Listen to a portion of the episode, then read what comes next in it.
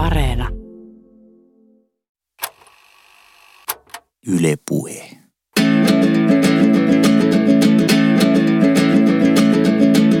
Tommi Liimatta, suuri selkkuteoria.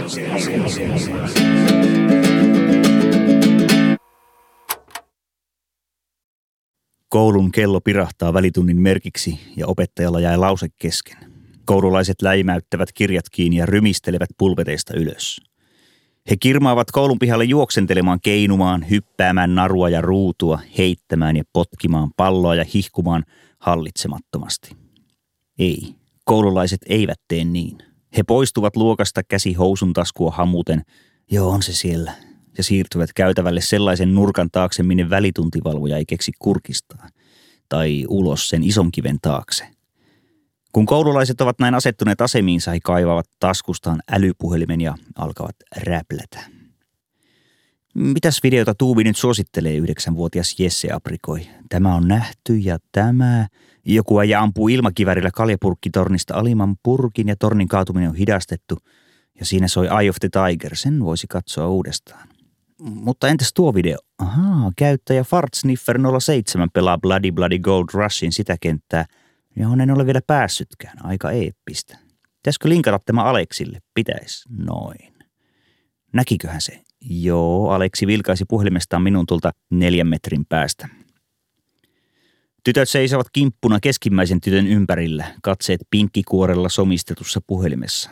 TikTokiin on Hansu pannut taas jonkin tanssimuuvin, Jesse arvaa. Jesse ei pidä TikTokia minään, siitä syystä, että luokan tytöt pitävät. Jessen mielen on meemit, pysäytyskuvat elokuvista, joita hän ei tunne, mutta kuvat hän tuntee. Ne toistuvat aina uudella pölkkytekstillä. Jotain lukee ylhäällä ja loput alhaalla. Se on hauskaa, vaikka kaikkia vitsejä ei aina tajua. Puhelinta pidetään yhdellä kädellä. Toinen käsi roikkuu tarpeettomana vartalon sivulla. Kun tarkemmin katsoo, näkee, että turha käsi on jo alkanut surkastua. Sormenpäät ovat sinistyneet. Lihakseton ranne on niin ohut, että sen läpi näkee hyvällä säällä Pasilan linkkitornin. Paitaa pukiessa heikko käsi on nostettava terveellä kädellä hihan putkeen ja joskus käden päälle tulee vahingossa istuneeksi, kun siinä ei ole tuntoa. Sitä ihmettelee, että mikä smöykky tuolilla on. Paremmassa asemassa ovat he, jotka käyttävät pelikonsolin ohjainta, jossa on kummallekin kädelle ohjaustatit. Luokan paras liikuntanumero on Johanneksella – Johanneksen perhe on uskonnollinen, hänellä ei ole älypuhelinta. Johannes osaa kaapata pallon kahdella kädellä. Liikunnallinen etevyys ei kuitenkaan herätä toisissa lapsissa ihailua. Ihan sama, he ajattelevat ja pyyhkäisevät puhelimen näyttöä toimivan käden sormella. Kello soi sisään. Nyt on ainekirjoitusta. Opettajassa tunti herättää ahdistusta jo etukäteen – mutta ei mahda mitään. Kirjoittamaan hänen on oppilat pantava ja iltakausi kotona menisi sitten käsialojen tulkitsemisessa. Kynällä kirjoitetusta aineista ei saa kerta kaikkiaan mitään selvää. Poikkeuksena Johannes, jonka käsiala on tasainen ja selkeä, ja hänen aineissaan on asiaa. Usein jokin opetuskin. Puolestaan Jesselle opettaja tietää jo etukäteen antavansa arvosanaksi kasin, koska Jesse säästää opettajan aikaa kirjoittamalla lyhyesti ja selkeästi. Yleensä Jessen paperissa lukee nimi, luokka, annettu otsikko ja itse aine, joka koostuu lyhenteistä LOL, IMHO, REPS ja XD. On kahden suuntaista suullista tiedonsiirtoa. Kirjoittamaton kirjallisuus, folklore, eli kansan sukkeluudet ja opetukset periytyi pystysuoraan sukupolvissa ja vaakasuoraan koulun pihoilla ja työpaikoilla. Teknologia on muuttanut vaakasuoraa tarinansiirtoa poistamalla siitä suullisen ulottuvuuden. Niin lapset kuin varttuneemmat jakavat verkossa meemejä, kuvapohjaisia vitsejä, jotka viittaavat johonkin kulttuurituotteeseen tai vain käyttävät vitsin pohjana videopelin tai elokuvan pysäytyskuvaa tai videokatkelmaa. Kun sama kuva tai video esiintyy kyllin useassa, aina uusiksi tekstitetyssä meemissä – Kuvan alkuperä hämärtyy merkitysyhteyksien muuttuessa kerta kerralta. Ja koska merkitykset muuttuvat, ei voida puhua toistosta, vaan toisinnosta. Runsaasti meemejä nähnyt verkkovierailija tunnistaa kuvan välittömästi, kuten on tarkoituskin, mutta kuva kuormittuu ja lakkaa viestittämästä mitään nimenomaisesti. Kuva tyhjenee ja siitä tuntuu puuttuvan jotain, kun sen yllättäen näkeekin alkuperäisessä asussaan, ilman tekstiä. Meemi on asian tahallista irrottamista alkuperäisestä yhteydestään, toisilleen vieraiden asioiden törmäyttämistä. Meemi on verkossa jaettavaa folklorea. Se leviää yleisölle, jota jakaja ei voi kokonaan tuntea. Jakaminen tapahtuu painamalla jakamisnappia. Mikään oikea nappi se ei ole, vaan kännykän lasinäytöllä näkyvä nappi kuvake.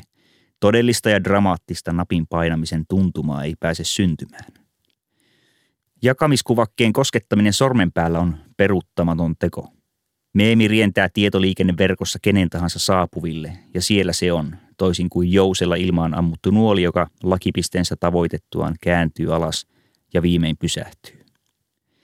Meemi on sitaattitaidetta, kaappaus, jonka alkuperäistä tekijää ei aina tunneta, eikä toisintojen tekijöistäkään kuin verkkofoorumeille keksityt käyttäjänimet. Meemi elää uudelleen jakamisesta ja uusiksi muotoilusta. Meemi ei ole henkilökohtainen tunnustus tai avunhuuto. Se on osoitteeton, iskeväksi muotoiltu viesti, jonka tekijä kaipaa tekeleelleen tykkäyksiä. Ilmoitukset hyväksynnästä tulevat näkyviin puhelimen lasiruudulle. Kaikki tapahtuu lasin takana, niin kuin vuodellepon määrätyllä sairaalla, joka näkee potilashuoneensa ikkunasta, vain sen kaistan taivasta, joka tyynyillä tuetusta asennosta käy päinsä, ellei sänkyä siirretä toiseen kohtaan huonetta. Lapset ovat tyytyväisiä silloin, kun heillä on älypuhelin kädessä. Se surkastunut jo pitkälle kyynärpäähän saakka mustunut käsi lepää hyödyttömänä kuin hengettömäksi kalautettu nahkiainen. Lapsi ei kysyttäessä tiedä, mikä on nahkiainen, vaikka hänellä on se älypuhelin. Älypuhelin tietäisi kertoa, että nahkiainen kuuluu ympyräsuisten heimoon, mutta mitä väliä?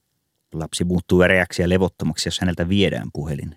Puhelimen viejä on tavallisesti aikuinen, opettaja tai vanhempi.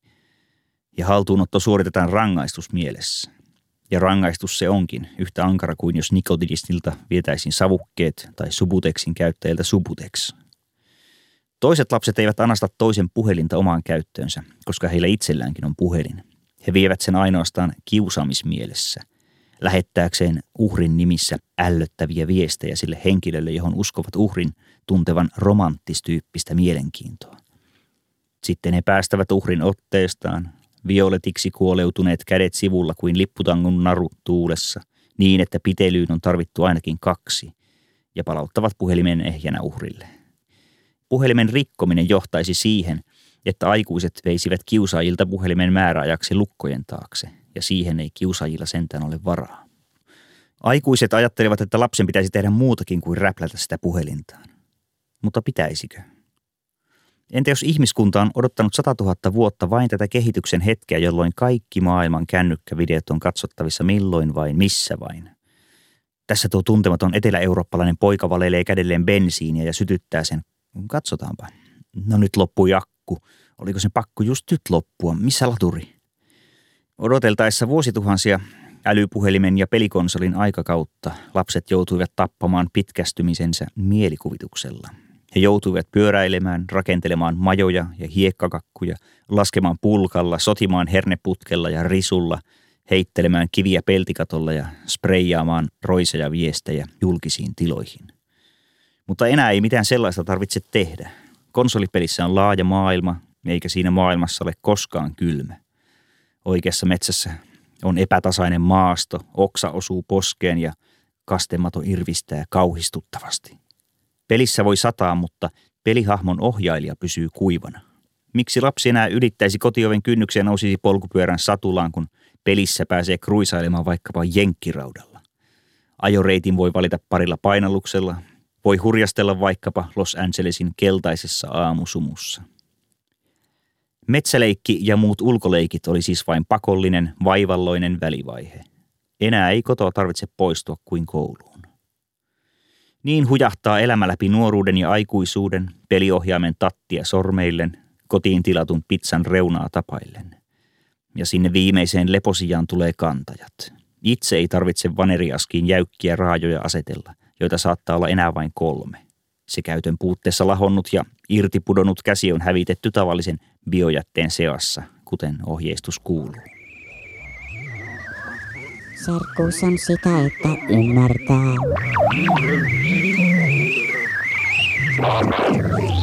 Serkkuus on sitä, että ymmärtää. Sarkkuus on sitä, että ymmärtää, että yön jutut yöhön kuuluvat. Niitä ei päiväsaikaan levitellä ensinkään. Tai vastainen luottamus on murusiksi lyöty. Tulee taas saamaan, että tämmöistä musiikkia ei tule taas saamaan niin nyt näille levyille. Eikä saattaa tulla. Joo, varmaan sanoo. No eipä vähän oo. No. Siitä ei ole todisteita, mutta minä kyllä muistan No, vähän hyvin. uskon kanssa. No, Mutta jätkä vähän sanoa. Minä olen Tommi Liimatta, sinä kuuntelet Yle Puhetta ja tänään aiheena on suuri serkkuteoria. Pystysuuntainen tarinan siirto on tapahtunut suvuttain ja sukupolvittain, kuten kalevalainen ja muu epiikka, jossa riimi on muistin tuki. Kirjoitustaidon puuttuessa yhteisöstä on paperinaulut muisti. Runosäkeistöjen muistinvaraisessa säilyttämisessä on tapahtunut eräänlaista kustannustoimittamista. Heikko rivi ei tahdo pysyä mielessä ja se korvautuu iskevämmällä, jonka muistaa helpommin.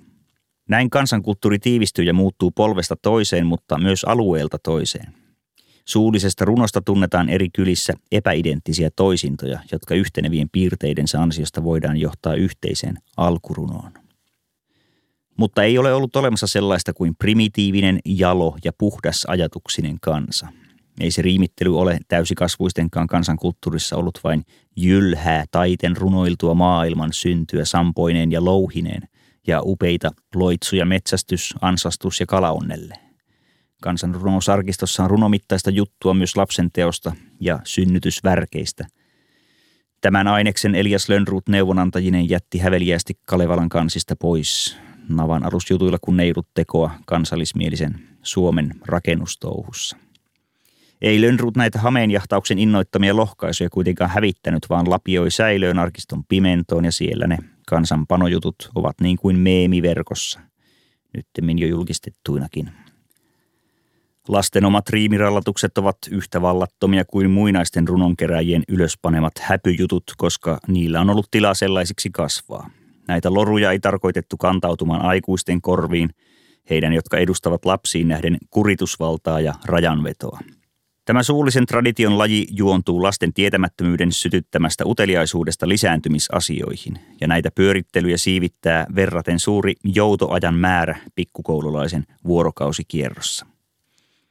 Lasten lorut saattavat unohtua muistin pohjalietteisiin, kun niiden käsittelemät mysteerit ratkeavat varttumisen ja parin muodostuksen myötä, ja riimit nousevat mieleen enää luokkakokouksissa ja muissa saunailloissa, joissa tulee tavanneeksi vanhoja tuttuja, heitä joiden kanssa näille jutuille alun perin äänenkantaman ulottumattomissa naurettiin. Pihafolkloren keräjät eivät heti nähneet lasten sukupuolirallatusten tallennusarvoa. Jutut eivät putoa taivaasta, vaan niillä on alkulähteensä, ehkä tuntematon. Poeta Anonymous, joku 14-vuotias syljeskelijä jossain lippakioskin nurkalla 50 tai 80 vuotta sitten, joka pannessaan peräkkäisille riveille sanat syvälle ja hyvälle, ei voinut aavistaa luovansa kulttuuria. Luultavasti hän olisi siitä tiedosta vähät välittänyt, sillä Ritva oli juuri pääsemässä koulusta ja polkisi pian tästä ohi. Säntillinen apteekkarin liinatukkainen tytär – eikä Ritva voinut arvata, mitä hänen menokseen poika oli suunnitellut. Mutta ei se aina ole ollut lapsikaan, joka toisille lapsille on sopimattomaksi katsottavia ralleja opettanut.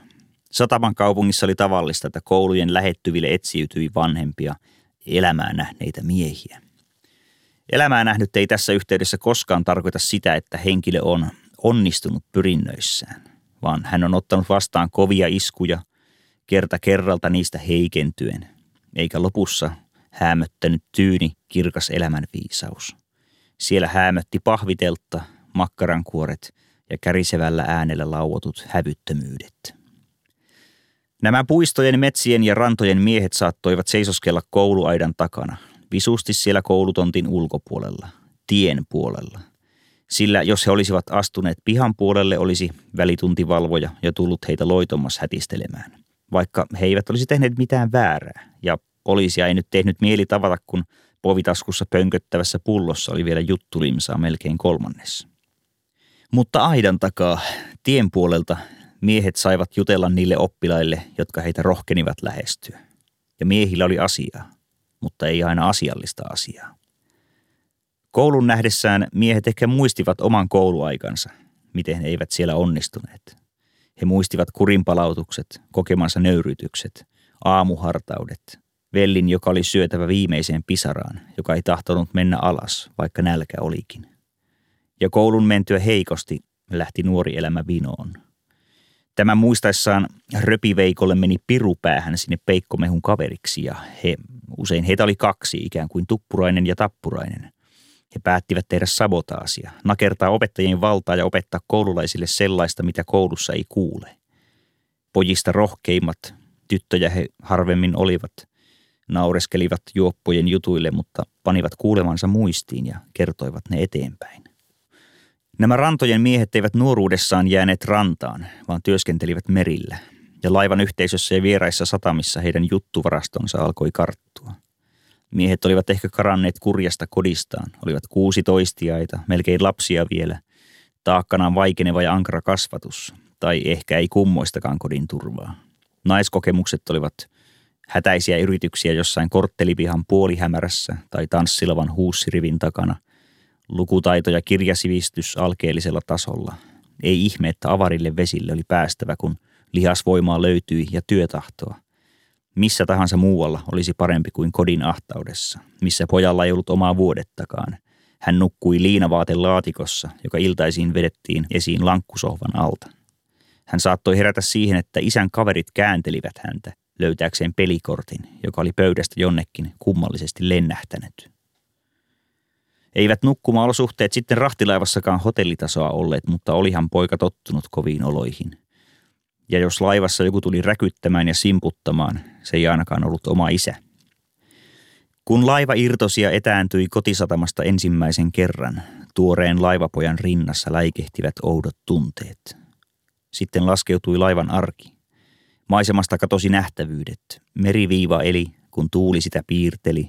Kaukaisuudessa makasi harmaa puuton luoto kuin koiran selkä. Tätä saattoi kestää päiviä tai viikkoja. Oltiin koko ajan samassa porukassa, tilassa josta pääsi pois vain hyppäämällä laidan yli. Kun maisemakaan ei vaihtunut, aika kävi pitkäksi, vaikka työtä laivalla olikin. Odotettavana ei ollut paljon. Seuraava ateria ja univuoro. Seuraava lastaus ja purkusatama ja siellä rahtityön jälkeen koittava vapaa-aika mutta siihen oli vielä viikkoja.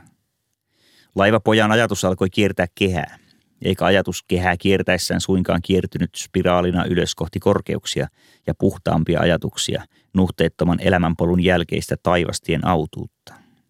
Ei, ajatus laskeutui vyötärön alapuolelle niihin kysymyksiin, joista opettaja, isä ja rippi-isä olivat vaienneet. Tosin olivat ehkä varoittaneet. Mielessä pyörivät eksoottisen satamakaupungin houkutukset, käytännössä pullo- ja naiskontaktit. Ja kun niistä jossain horisontin takana siintävistä kaukomaista ei ollut mitään asiallista tietoa, merimiehet olivat muka miettivinään, mahtaako Aasian naisilla olla muitakin erityispiirteitä kuin silmäpoimu. Merimies folklore oli vaakasuuntaista suullista perinnettä, koska se jaettiin kentällä suljetussa työpaikassa – Samalla viestintä oli myös pystysuuntaista, koska laivalla työskenteli eri-ikäisiä miehiä, joista vanhemmat olisivat voineet olla isiä ensireissun pojille.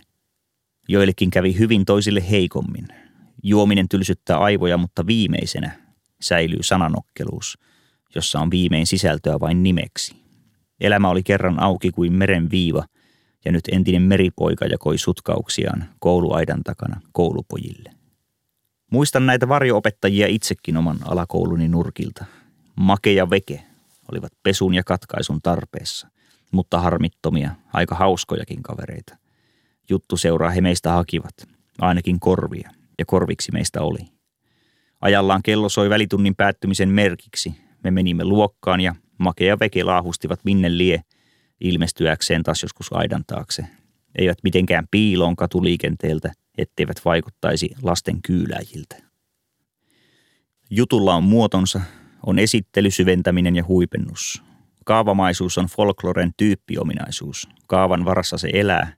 Liian erikoinen piirre karsiutuu. Sosiaalisessa käyttöympäristössä tapahtuva karsinta on kollektiivista editoimista. Kollektiivitradition vaskoollissa säilyvät sellaiset jutut, joilla kertoja saa yleisöltään myönteisen palautteen. Suosiota sai myös hetken tarpeisiin tuotetulla ajankohtaisen käsitteen vääntelyllä.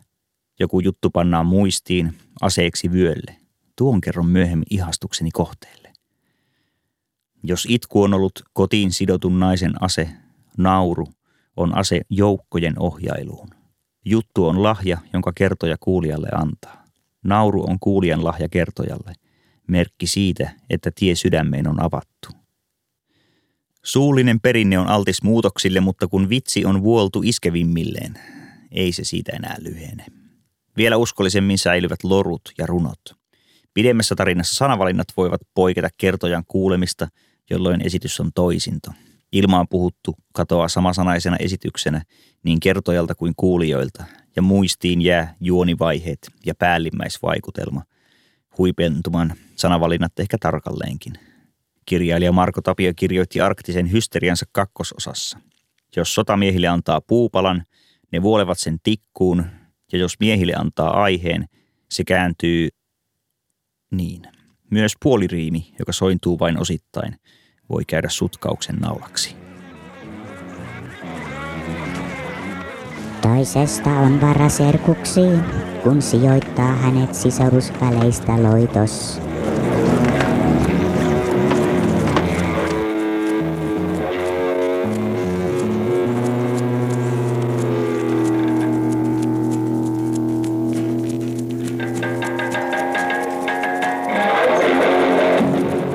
Serkkuus on limsapullon jakamista suurin piirtein tasan. Suhtumista, muttei koko loppuillaksi, koska vierailu ei kestä koko kesää.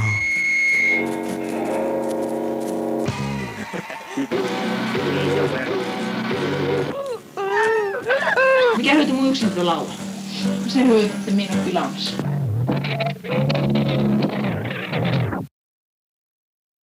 Minä olen Tommi Liimatta, sinä olet Yle Puheen taajuudella kuuntelemassa suurta serkkuteoriaa. Tietotason yleinen nousu ja laajakaista yhteys ei sammuta pihalegendojen syntymistä, mutta leviävätkö jutut enää kirjaimellisesti pihapiirissä on toinen asia. Keskiluokkainen nykylapsi saattaa tuntea ulkomaat paremmin kuin kotimaansa, mutta ei kotimaan matkailukaan ole kuollut. Se perinteinen sukulointi. Ennen internettiä väännökset ja sellaiset vitsit, joita ei huolita vitsikirjoihin eikä kevät pörriäiseen, levisivät yli kuntarajojen ja ympäri maan erityisesti yhdellä tavalla. Lomamatkalla toiseen kaupunkiin, kun oltiin Serkuilla yökylässä. Serkkulassa yöpyminen on ollut epävirallinen media, simultaanipalautteinen kysymyspalsta, ajatushautomo. Mitä pidemmän matkan päässä, sen parempi koko Suomelle – parhaat jutut pääsivät leviämään uusiin korviin ja pihapiireihin. Muuten näin ei olisi tapahtunut. Otollista lapsifolkloren leviämiselle oli siis se, että sisarusten perustamat perheet sirottuivat eri puolille maata ja se, että suvun aikuiset olivat keskenään sellaisissa väleissä, että kylästely haluttiin vuodesta toiseen toteuttaa.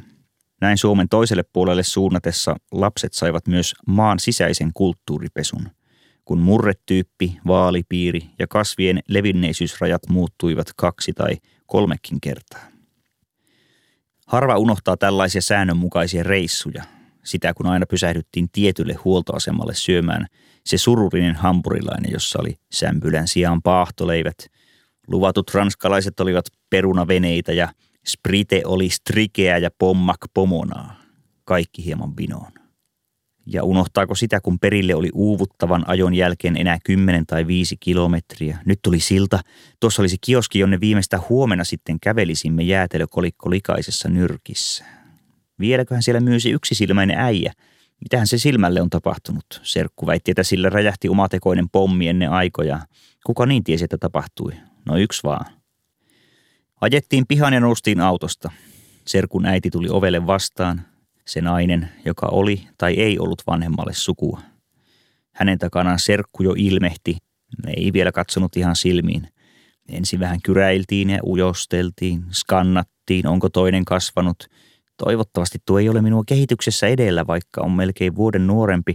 Mahtaako se olla vielä sama tyyppi kuin vuosi tai puoli vuotta sitten? Naurattaako sitä vielä viime kesän jutut? Ja serkku ei ole ihan sisar tai veli, sen ainoakin lapsi aavistaa – mutta serkun on tuntenut aina, jos ikäero on pieni. Hän on ollut aina olemassa. On luonnollista, että yksi serkku tuntuu toisia läheisemmältä, etenkin jos suku on suurehko ja serkkuja kymmenkunta tai enemmän. Serkun sukupuoli ei sinänsä vaikuta välien lämpöön, siihen onko yhdessäolo antoisaa. Määräävämpi tekijä on luonne ja kiinnostuksen kohteet, kuten muissakin ihmissuhteissa. Ryhmähakuisessa pikkulapsuudessa melkein kuka vain kelpaa leikkikaveriksi. Murrosian kynnyksellä maut ja mielipiteet alkavat eriytyä. Mutta tässä vaiheessa serkukset tavallisesti joustavat ja tulevat vastaan yhteiselle alueelle, sellaiselle, joka kiinnostaa sopivasti kumpaakin. On se sitten videon katselua tai sulkapalloa. Serkkukesän vietto varhaisnuoruudessa ei ole suosikkibändistä tai joukkueesta paasaamista, kuten kotipuolessa, vaan paluuta kauteen, jossa mikään lippu ei liehu salossa ja uintiretki on parasta viihdettä. Saapumispäivän iltana, kun alkukankeus oli sulanut ja päivällinen syöty, aikuisille ilmestyi ehkä lasia käteen. Sovittiin, missä järjestyksessä mennään saunaan. Lapsivieraille pantiin lastenhuoneen lattialle patjat tai serkuksille levitettiin siskonpeti. Kun lapset oli syötetty, vanhemmat valtasivat keittiön. Siellä otettiin valokuvakuorta esiin. Oli viety filmirullaa kehittämöön ja teetetty uusi 24 tai 36 kuvan satsi. Serkkuperheenäiti nauroi, että älkää ihmetelkö, että kuoressa vain 35 kuvaa. Hänen piti repiä yksi, jossa hänellä oli aivan hirveä tukka. Mentiin lastenhuoneeseen. Luetaanko vielä sarjakuvia? Joo. Onko sulla kaikki asteriksit? Sitten ovelle tuli jommankumman vanhempi, poskissa jo vähän punotusta. Alkakaapa teki jo nukkua. Valot pois. Neuvoteltiin siitä, jätetäänkö ovi raolleen, että eteisestä tulee valoa vai suljetaanko huoneen ovi kokonaan. Joka tapauksessa keittiöstä kantautui aikuisten ääniä, vähän kovempia kuin alkuillasta. Ei se ollut ennen niin tarkkaa. Lomakuvissa lapset työntelivät etualalla pikkuautoja ja takana pöydällä seisoi draivotkapullo. Istuvilla miehillä silmät sikkaralla ja katon raja oli kadonnut tupakan savun kuin meriviiva sumuun. Lapset hoidettiin siinä sivussa, vaippa vaihdettiin röökihampaissa ja isommat lapset hoitivat itse itsensä nukkumaan. Pimeässä on helpompi puhua, kun toisen kasvoja ja ilmeitä ei näe. Ei tapahdu minkäänlaista ennakointia, ja serkulle puhuu eri tavalla kuin koulutoverille tai sisarukselle. Suunnilleen samanikäinen serkku on sopivalla uskoutumisetäisyydellä. Samoin pikkuserkku näkee hän heitäkin, jos vanhempi on oman serkkunsa kanssa läheinen. Kontaktin syntyminen ja lujittuminen serkkuihin ja pikkuserkkuihin on kokonaan vanhempien halukkuuden varassa. Ilman vierailuhalua nämä sukuvälit jäävät syntymättä ja kehittymättä eteenpäin. Sisarus tai ystävä voisi suutuspäissään käyttää saamaansa intiimitietoa kiristysvälineenä, mutta serkku ei yhtä herkästi näin tee. Ja jos tekee, hyvässä tapauksessa hän asuu niin kaukana eri kaupungissa tai eri läänissä, ettei ole väliä, vaikka hän katalasti kailottaisi koulussa ja pihoilla kaikki salaisuutesi julki. Tapauksesi voi kyllä alkaa kiertää serkun kotipaikassa, mutta nimettömänä, koska lapsifolklore ei tunne henkilöllisyyksiä. Se tuntee vain tapaukset. Sen, miten tiskikoneen aterin laatikossa törröttävä hedelmäveitsi puhkaisi kivespussin. Ainut riski on se, että serkun kanssa ulkona kulkiessasi tulee vastaan serkun kavereita, jotka ovat kuulleet salaisuutesi. He katsovat sinua sillä silmällä. Tämä on siis se tyyppi. Tai että serkku tulee sinun luoksesi ja te tapaatte sinun kavereitasi ja pelkäät, että serkku möläyttää heille jotain, mitä olet kertonut ja kaverisi ottavat tiedot aseekseen vihastumisen hetkellä kovaan ääneen ulkona huudettavaksi. Mutta ei serkku nola sinua toisen edessä, etkä sinä häntä. Serkkujen kesken vallitsee molemminpuolinen kunnioitus, vaikka eihän sitä sellaista nimeä kehtaa käyttää. Kun lastenhuoneessa oli valot pois ja serkukset peittojensa alla, ruvettiin puhumaan.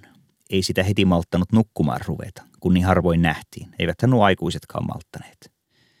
Ja nyt pääsi sanavirus leviämään. Puhuttiin, miten pannaverbiä ei voi käyttää missään. Heti naurattaa, kun opettaja sanoi, että pankaa kengät riviin, eikö opettaja tiedä. Ja serkku käytti vielä yövalo päälle ja näytti luokkakuvaa. Osoitti joitain kasvoja. Sitten pantiin valo pois, ei vaan sammutettiin valo. Ja serkku mietti, että jokohan siellä tukka kasvaa. Ai miten niin tukka, olihan siellä hiukset. Ja serkku nauroi, että eikö sä tiedä mikä tukka on – ja sitten ei voi tukasta enää puhua. Termi leviää kylästelijän mukana kotipaikkakunnalle ja kohta kaikki puhuvat, että onko sulla ja tukkaa, onkohan sillä. ja hallitsematon nauru, kun äiti ehdottaa, että pitäisi tuo sinun tukka leikata. Pannaverbin välttäminen keksittiin riippumattomasti eri puolella Suomea, mutta tukka-esimerkki taitaa olla vähän eri asia. Ei jossain ujossa piimässä ja muissa vitsikirjoissa puhuttu häpykarvoituksesta tukkana, eikä suosikkilehden lääkäripalstalla. Ei tukasta kirjoitettu missään. Siitä ei puhuttu televisiossa eikä radiossa. Ja siinäpä ne mediat 80-luvulla oli. Joku poeta Anonymous tämän kiertoilmaisun keksi ja hän kertoi sen serkkukylässä eteenpäin. Ja se levisi ensikuulijan mukana kotilääniin, sieltä uusissa yökyläilyissä, uusiin kouluihin ja lääneihin. Tai sitten näitä poettoja on ollut useampi toisistaan riippumattomasti. Sillä tavallahan nuo tukat leviävät. Perheillä saattoi olla myös kauempana asuvia tuttava perheitä, jotka eivät olleet sukua ja joiden luona yövyttiin. Mutta korostan tässä sukulaisuutta, koska se on yleisin syy kaukaiselle kotimaan vierailulle. Se on sitä siksi, että oman ikäpolveni vanhemmilla ei välttämättä juuri ollut ystäviä. Muita kuin työkaverit ja omat sukulaiset ja puolison sukulaiset ja näiden puolisot. Koulu- ja opiskeluajan ystävät olivat kaikonneet omiin elämiinsä ja välien oli annettu raueta oman perheen syntyessä. 50-luvulla syntyneillä aikuisilla ei ollut itse omaehtoisesti hankittuja aikuisystäviä. Siksi he saattoivat jäädä hyvinkin yksin avioliiton purkautuessa tai työttömyyden myötä. Tämän takia korostan serkkuutta lapsifolkloren keskeisenä leviämiskanavana ennen internetin tuloa. Jutut jaettiin aikuisten korvilta ulottumattomissa, saunan lauteilla ja vierekkäisillä patjoilla pimeässä.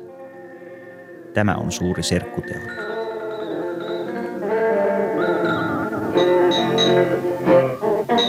Serkukset Ashley Wilkes ja Melanie Hamilton menivät keskenään naimisiin, kuten heidän suvuissaan tavattu on.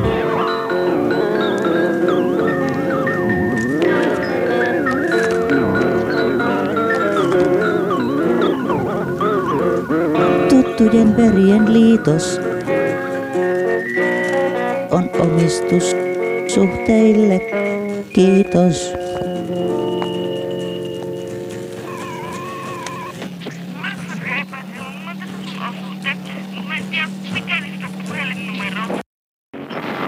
Nyt just ajattelin vaan sitä, että kun nyt on tällainen lama kaikilla, melkein, kaikilla ihmisillä ilmenee huonosti, niin silloinhan loppuvoimalla voi olla aika yksinään niin kaiken keskellä.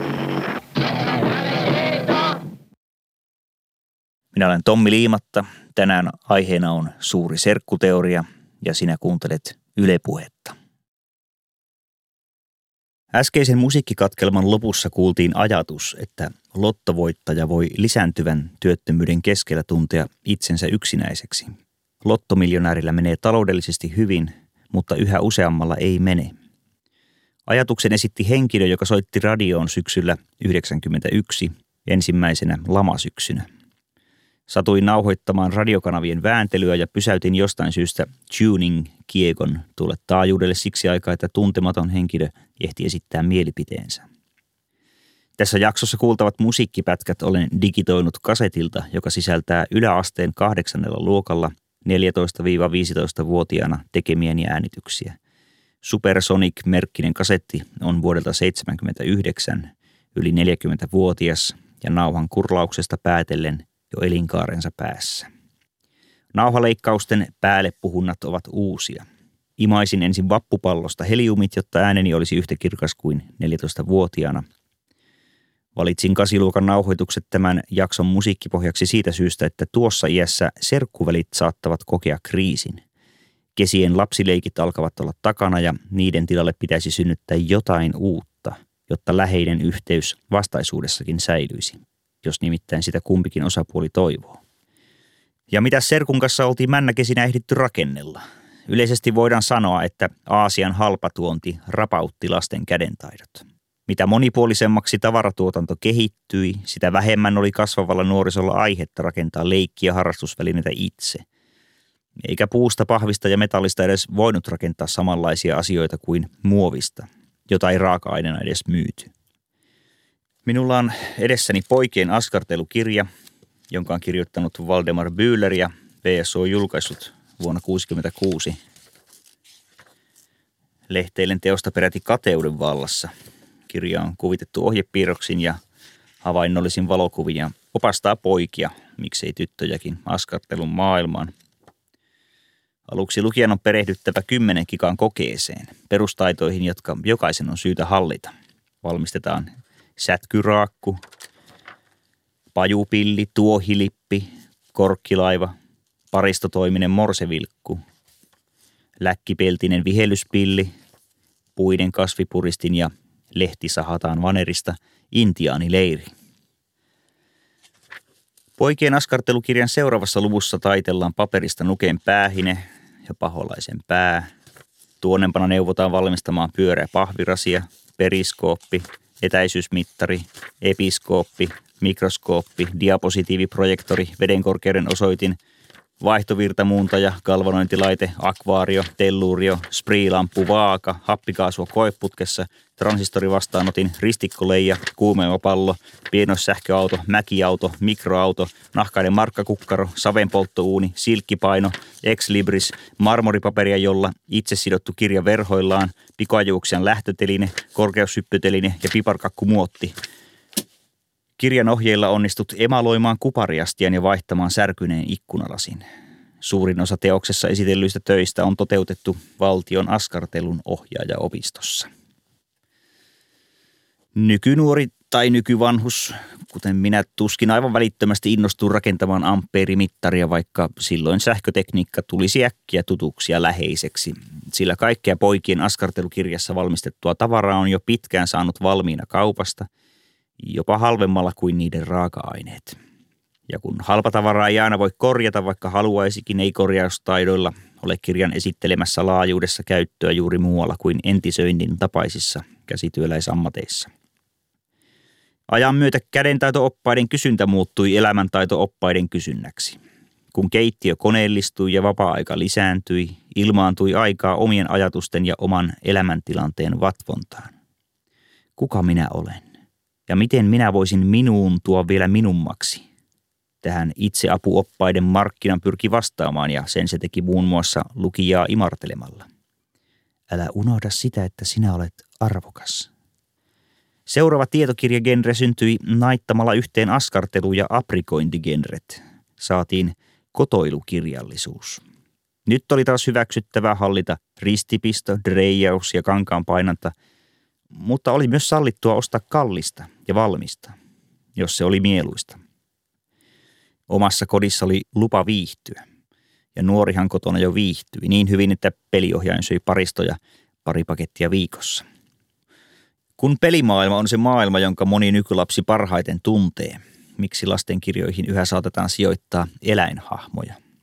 Eivät lapset enää tunne eläimiä muita kuin nuo tavalliset pienet kotieläimet, kuten koira, kissa, marsu, kultakala, ei niihin ole mitään suhdetta. Siis sellaista, että voisi samastua, jos kirjassa nähdään eläinsankari.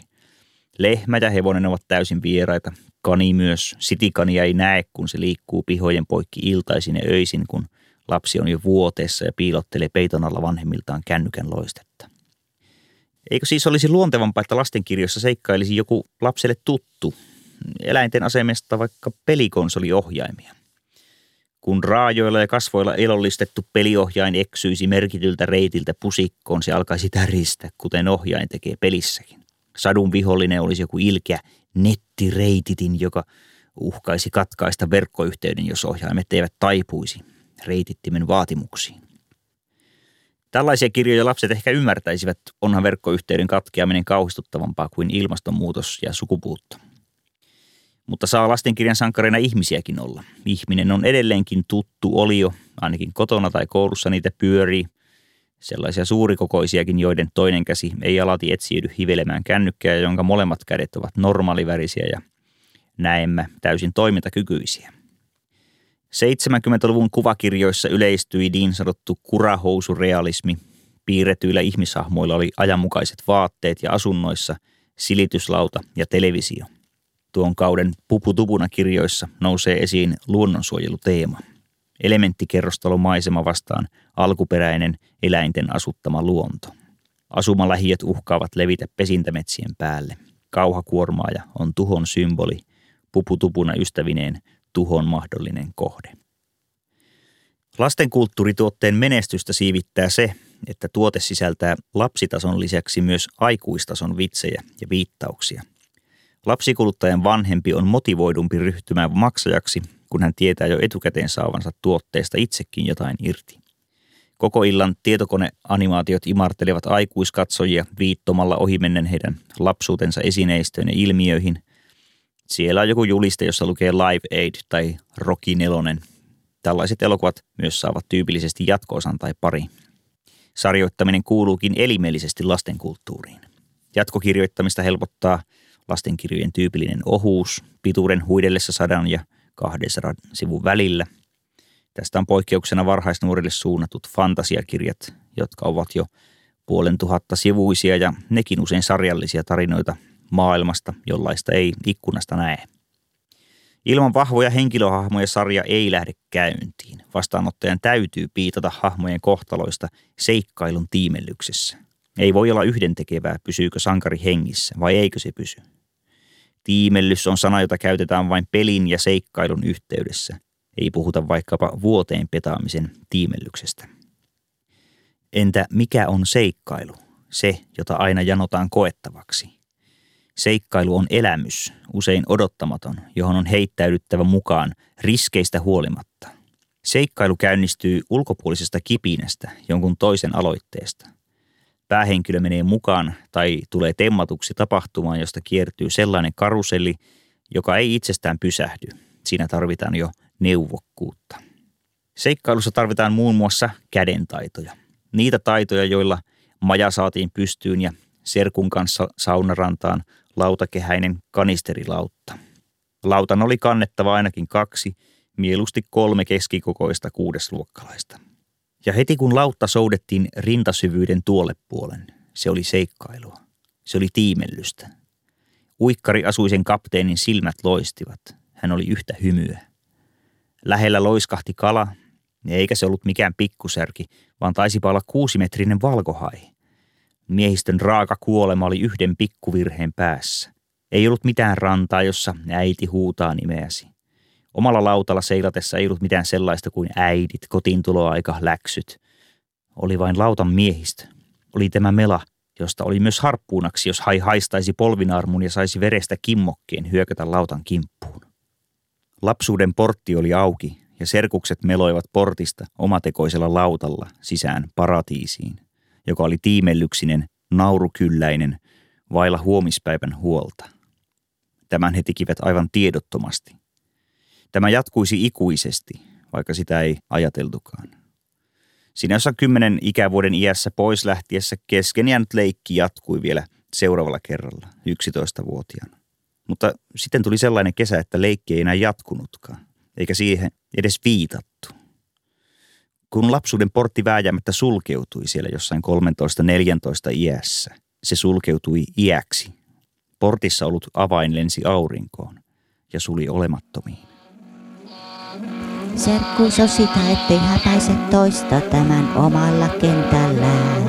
Ettei kerro toisen kavereille, mitä he eivät jo tietäisi. Serkkuus on kiusaamista vain opetuksen tähden, pahinotteen näyttämistä. Huijamista vain, ettei toiste tulisi huijatuksi. Ja sen kiinniottajina Tom Juhani Liimatta. Hieno täyteläinen juhlamokka. Uusi pluspak. Avata, sulkea. Avata, sulkea.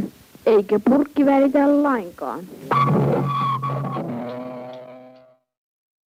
Tommi Liimatta olen minä, Yle Puhe on kanava ja päivän epistola on Suuri serkkuteoria. Siinä kuultiin jakson viimeinen musiikkiosuus, jonka soittoosuudet olen nauhoittanut yläasteella. Lopun puhepätkässä olen kuitenkin ekaluokkalainen vuonna 1983 ja esitän mainostoisinnon. Kahvimarkkinoille oli juuri tullut tavallista isompi 750-grammainen vakuumipakkaus, jossa oli muovinen läppäkansi. Uudelleen suljettava kansi piti kahvin tuorena pidempään. Pluspak-niminen keksintö ei kuitenkaan tainnut olla menestys. Se katosi aika pian kaupan hyllyiltä, mikäli oikein muistan. Eihän suomalainen tarvitse pidempään säilyvää kahvia, kun kahvia menee viikossa kaksi tai kolme pakettia. Ei aromit siinä ajassa ehdi haihtoa, vaikka pakkaus unohtuisi yöksi auki. Ja kahvijauhon voi pakastaa, jos sitä ei itse juo ja tarjoaa vain vieraille. Yksi ryhmä oli kuitenkin pettynyt, kun pluspak vedettiin myynnistä. Maaseudun kotitarvekalastajat. Kannellisessa rasiassa oli niin kätevä säilyttää onkimatoja. Lapsen tajunta pyörii oman itsen ympärillä. Minä itse, koska hän on aikuisista riippuvainen. Tämä armoilla olo ei kasvata lasta alamaisuuteen, joka oli männä aikoina ankaran kasvatuksen tarkoituksena, vaan päinvastoin ylläpitää lapsen luontaista itsekeskeisyyttä. Toiset ihmiset ovat lapselle joko palvelijoita tai estäjiä. Lapsi etsii keinoja ohittaa vartijansa niin, että hän kiinni jäädessään ei saisi merkittävää vapausrangaistusta. Maailma on rakennettu keskimittaisen ja keskimääräisen ihmisen ehdoilla. Lapsi tunnistaa, että maailma on rakennettu aikuisille, mutta ei pohjimmiltaan sitä hyväksy. Yhteiskunnan infrassa on liiaksi käsittämättömiä ja tylsiä piirteitä. Lapsi turhautuu siihen, ettei hän saa vaikuttaa mihinkään oikeasti tärkeisiin päätöksiin. Miksei presidentti voisi määrätä niin, että aamulla kaikkien olisi pakko syödä puoli litraa jäätelöä? Miksei ylempien kerrosten luokkahuoneiden ikkunoista rakenneta liukumäkiä alas pihalle, jotta pääsisi nopeammin keinumaan? Silloin olisi portaikkoruuhka vain sisään tullessa. Turhautumista lievittääkseen lapsi päättää, että maailma on rakennettu vain häntä varten ja toiset ovat vain näyttelijöitä hänen leikissään. Kun lapsi liikkuu, maisemaa kierretään rullalle hänen takanaan sitä mukaan, kun hän ei sitä enää näe. Kun loma loppuu ja lapsi poistuu serkkulasta, serkut ja tädit pannaan syväjäähän odottamaan hänen uutta vierailuaan. Sukulaisilla ei ole omaa lapsesta riippumatonta elämää, mutta jotenkin silti serkuilla on ulkoiseen maailmaan viittaavia luokkakuvia, jotka ovat kiistatta olemassa, koska lapsi on ne nähnyt ja niitä koskettanut. Serkuilla on ilmeisesti myös kavereita – ja mikä häiritsevintä, serkut kasvavat siinä välillä. Ja syväjästä huolimatta serkuille kertyy tarinoita, joista jotkut ovat niin uskomattomia, että niiden on pakko olla totta. Aina nämä tarinat eivät ole omista kokemuksista peräisin, vaan myös kirjoista, lehdistä, radiosta ja telkkarista. Vaikka TV-kanavia oli 80-luvulla vain kaksi, ainakin tuolla mettäperällä, kävi silti niin, etteivät kaikki katsoneet ihan kaikkia samoja ohjelmia, vaikka peittävyys olikin melkoinen. Jos illalla tuli ihmemies, Seuraavan aamun kysymys koulun pihalla, katoikko eilen, oli puhtaan retorinen. Tietysti kaikki olivat katsoneet ihmemiehen. Mutta sitten oli joku ohjelmatiedoissa tylsältä vaikuttanut myöhäisillan dokumentti, jonka itseä muutaman vuoden vanhempi serkku oli tiennyt katsoa. Näin hän joutui, eli pääsi, valistamaan nuorta räkänokkaa. Katoikko sen Phil Spector-dokumentin? Ai minkä? Ja sitten vanhempi serkku kertoi tästä omalaatuisesta levytuottajasta, joka oli saanut vaimokseen Ronnie Bennettin – tuottamansa Ronettes lauluyhtyeen jäsenen. Omaa epävarmuuttaan Phil Spector oli niin mustasukkainen nuoresta ja kaunista vaimostaan, että piti tätä käytännössä kotivankina. Ja kun hän päästi vaimonsa käymään autolla jossakin, repsikan paikalle istutettiin luonnollisen kokoinen kuminukke, puhalettava Phil Spector – Tällä keinolla Spector pyrki estämään sen, ettei Ronita tulisi kukaan musiikkiteollisuuden uljas prinssi vikittelemään, kun näkyisi jo kauas, että se äijän perhana istuu siellä autossa. Juttua aviomiesnukesta ei heti unohda eikä sitä mielellään rupea epäilemään. Mustasukkainen ihminen hän on suunnattoman kekseliäs pyrkiessään selvittämään, onko puoliso hänelle uskoton. Mustasukkaisen ihmisen kekseliäisyydelle vetää vertoja vain piilojuoppo, joka onnistuu kätkemään viina-annoksia mahdottomiinkin paikkoihin. Kuten toimittaja Veikko Ennala on todennut, juoppo pystyisi vaikka piilottamaan pianon vankiselliin niin, ettei sitä koskaan sieltä löydettäisi. Vanhempi serkku on auktoriteetti, onhan hänellä vyöllään niitä kalliita kokemusvuosia. Ikäero ei koskaan supistu, mutta iän myötä sen merkitys vähenee, eikä sitten ole enää väliä, onko toinen 43-vuotias ja toinen 48-vuotias. Kyllä he keskustelevat tasavertaisina – Niillä ikäkymmenillä se mahdollinen infantilismi johtuu jo persoonallisuudesta, ei kokemattomuudesta. Jotkuthan ovat hyväuskoisia ja täysin johdateltavissa vielä eläkeiässäkin. Vanhempi serkku kykenee synteeseihin ja hämmästyttämään ja kummastuttamaan pientä kulkijaa. Hän voi vaikka osoittaa, että on olemassa myös mustaa progea, vaikka progehan on mitä valkoisinta musiikkia. Stevie Wonderin Inner Visions ilmestyi vuonna 1973 eikä se ole selvästi soulia tai funkkia, kuten rodullistetulta artistilta odottaisi. Levyllä on progelle tyypillisiä erikoisia jakoja ja hienostuneita sointuhajotuksia. Toki Inner Visions on eläytyvästi esitetty ja korostaa rytmiikkaa ja on näin lähempänä funkin jäsennystä kuin saksalaisen progen utuista viipyilyä. Mutta ei tässä kaikki. Vanhempi serkku kuuli Steve Wonderin Inner Visionsin vaikutusta suomalaisen proge-yhtyeen Wigwamin Being-albumin sointimaailmassa. Wonder oli urkurilaulaja Jukka Gustafssonin vaikuttajia, ja Gustafsson on toki voinut kuulla Inner Visionsin heti 73, jolloin Being oli teon alla. Levyjen kudosmuodostuksessa on kieltämättä yhtymäkohtia, joskin Beingillä nämä omalaatuiset Inner Visions kaiut vain häilähtelevät, eivät puske paljana idiomina pintaan, kuten suomalaisessa genreuskollisessa kitarabluesissa tai torvifankissa. Syömään! Täti huutaa alakerrasta, serkku sanoo Tollaan. ja juttu katkeaa, mutta tuokin vähän jää mieleen. Serkkuja yhdistää sama tieto suvusta ja sen jäsenistä. Suvusta, johon kummallakin kuuluu vain toinen jalka. Erässä tapauksessa kahden perheen lapsilla on toisinsa sellainen veriside, että kumpikin sukulinja on yhteinen. Nimittäin silloin, kun veljekset ovat menneet siskosten kanssa naimisiin. Tunsin aikoinaan tällaisen tapauksen. Toisen perheen isä on setä eli isän veli, mutta perheen äiti ei olekaan valettäti eli sedän vaimo, vaan täystäti eli äidin sisko. Toisessa perheessä tilanne on sama. Näiden kahden perheen lapsilla, jotka ovat toisilleen kaksoisserkkuja, on kaikki yhteiset sukulaiset. Kaksoisserkut ovat geneettisessä mielessä toisilleen sisarpuolia. Niinpä näiden kahden perheen jälkeläisten ei kannata noudattaa vanhempiensa mallia ja muodostaa keskenään uusia liittoja. Kaksoisserkkujen liitosta syntyvä lapsi olisi perimältään jo sukurasituksen kuormittama. Mutta ihmeen hyvin ihmiskunta on pärjännyt ja vahvistunut, ja puolisoa valitessaan enimmäkseen väistänyt tulen aran serkkulinjan – vaikka kaikkien kansojen alku on yhdessä ainoassa perheessä, jos on uskominen kirjaan, joka on valtiovaltamme suojeluksessa ja otettiin kouluopetuksen perustaksi heti kun koululaitos Suomessa saatiin pystyyn. Adam ja Eeva saivat kolme poikaa. Esikoispoika Kainia seurasi Abel. Kain rupesi maanviljelijäksi ja Abel paimensi lampaita. Tunnetusti Kain tappoi Abel paran ja Jumala tuli verityöstä tietoiseksi. Kain muutti loitommas ja perusti perheen. Jostain löytyy hänelle nainen puolisoksi, vaikka eri sukuja ei pitänyt olla vielä valittavaksi saakka olemassa. Kainin poika oli nimeltään Henok. Adam sai Eevan kanssa kolmannen pojan, Setin. Set löysi myöskin puolison ja heille syntyi Enos-niminen poika. Kainin poika Henok ja Setin poika Enos – ovat maailman ensimmäinen nimiltä raamatussa mainittu serkkupari. Ehkäpä Henok kertoi nuoremmalle Enokselle serkkukylässä sen, mitä isä oli Jumalalle sutkaissut. Olenko minä veljeni vartija? Mietihän, missä painessa faija on ollut. Tuohon malli se Herran kasvojen edessä väisteli tekoaan. Henok ja Enos, varhaisimmat tunnetut serkukset. Heillä oli kuitenkin poikkeuksellisen suuri ikäero. Koska kirja ei erikseen tätä kerro, meidän on sovittava, että Adam oli Kaidin ja Abelin saadessaan vaikkapa kolmekymppinen. Mutta sen tiedämme, että Setin saadessaan Adam oli 130-vuotias. Jos Kain tuli Henokin isäksi vaikka myös kolmekymppisenä, Set tiettävästi sai Enoksen 105-vuotiaana.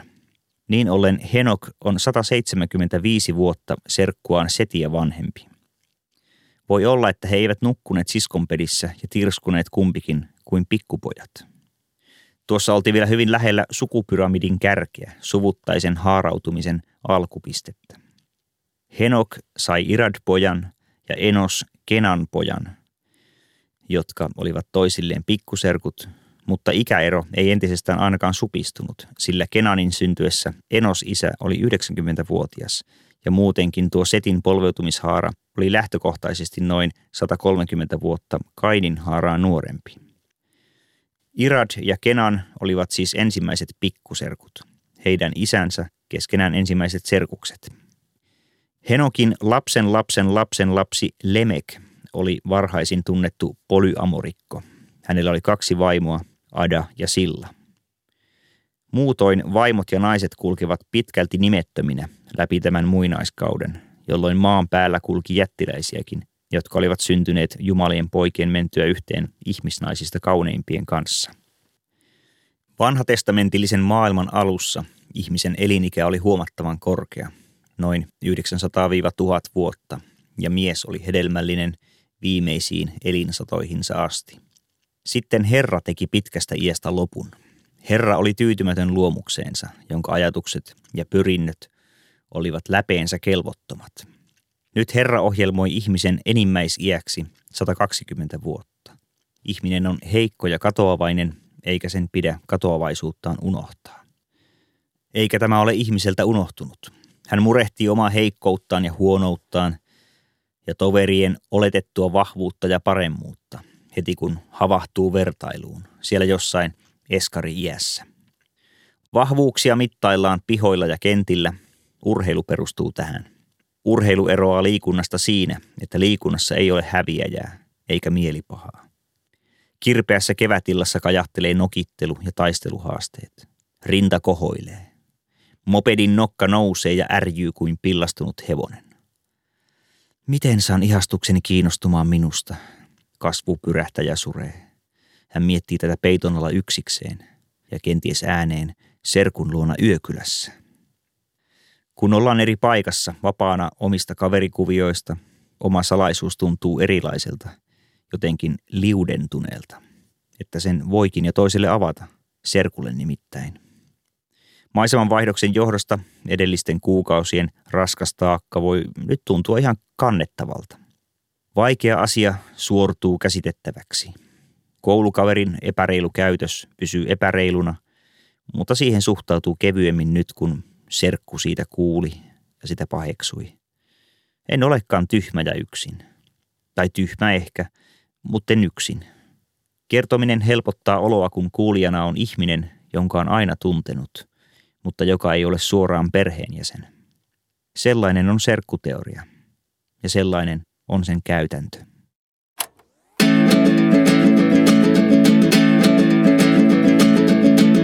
Tommi Liimatta, suuri serkkuteoria.